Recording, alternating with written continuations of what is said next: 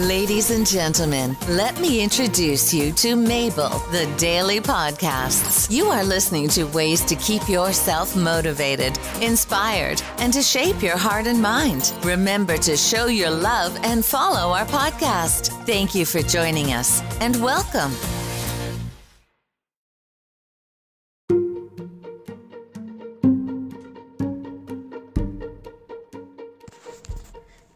Everyone, this is Mabel, your host. And today I want to do something a little different if you let me.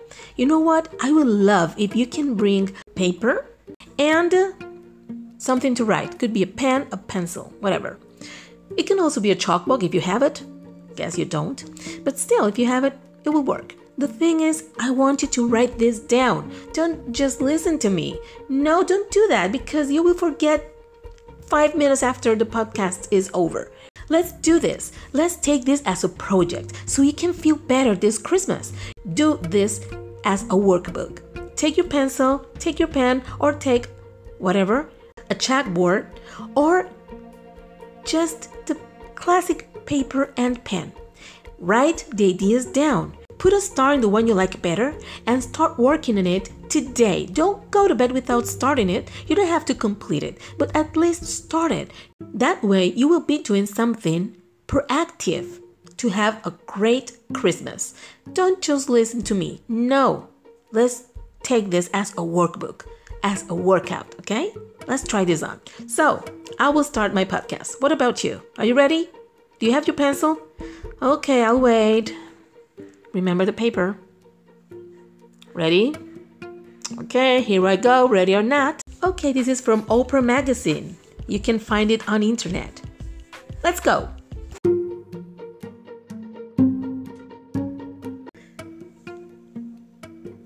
Reminisce or create new memories.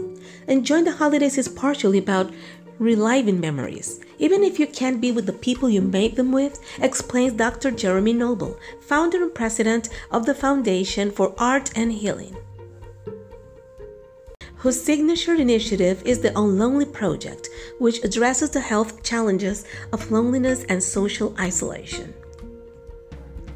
Nobel recommends compiling all holiday photos into a collage.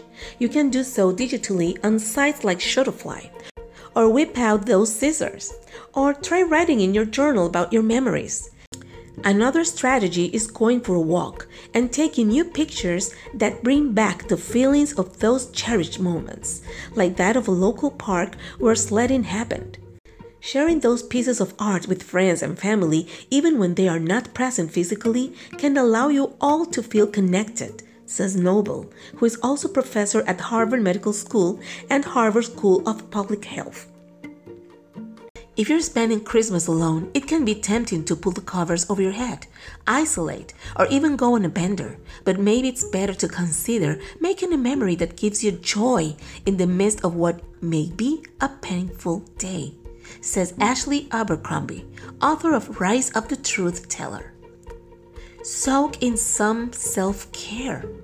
According to Pinterest, the platform has recorded a 44% increase in searches for meditation, a 60% increase in searches for gratitude, and a 42% increase in searches for positivity just in 2020, meaning that while you might be physically alone, there are tons of people who also need some self care this holiday season. To turn your home into a spa, treat yourself to an at home facial, and whip up a bunch of DIY treatments like sugar lip scrub, a hydrating face mask, and a repairing hair mask.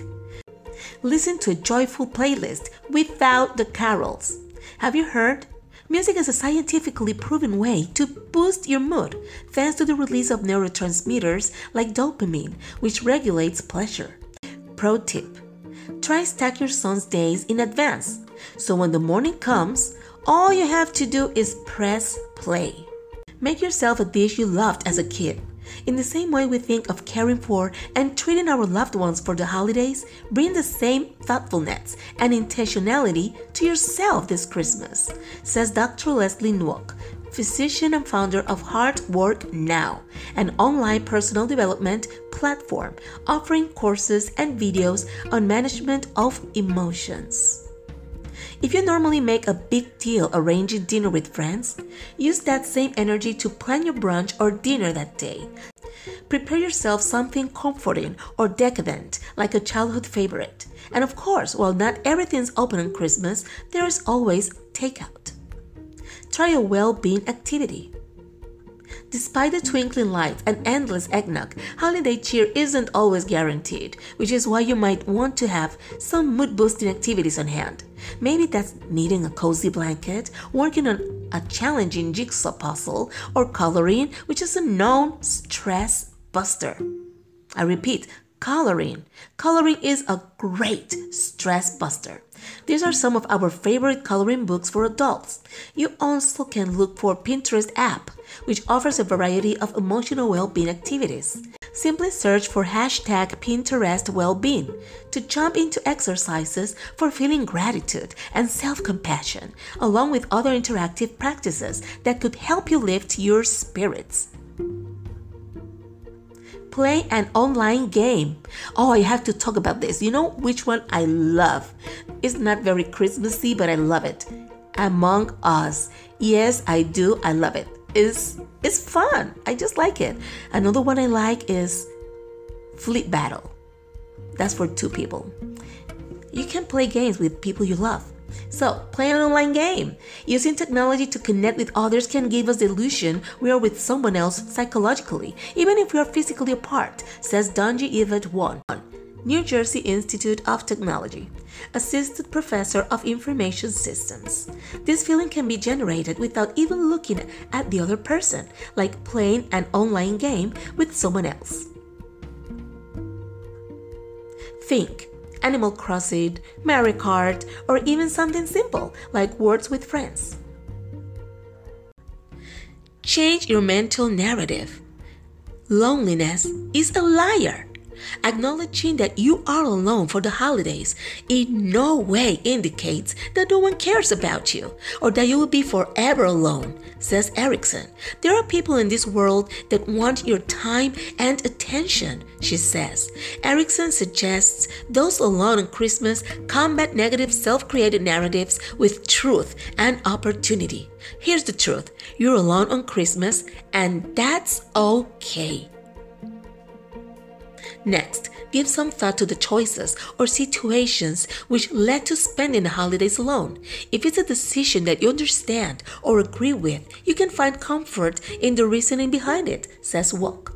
If it's a situation or decision you're not happy with, reflect on this and how you'd like to approach it differently.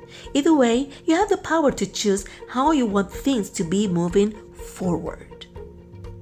Thank you for listening. I hope you have a great Christmas and a happy new year. Love, Mabel. Until next time.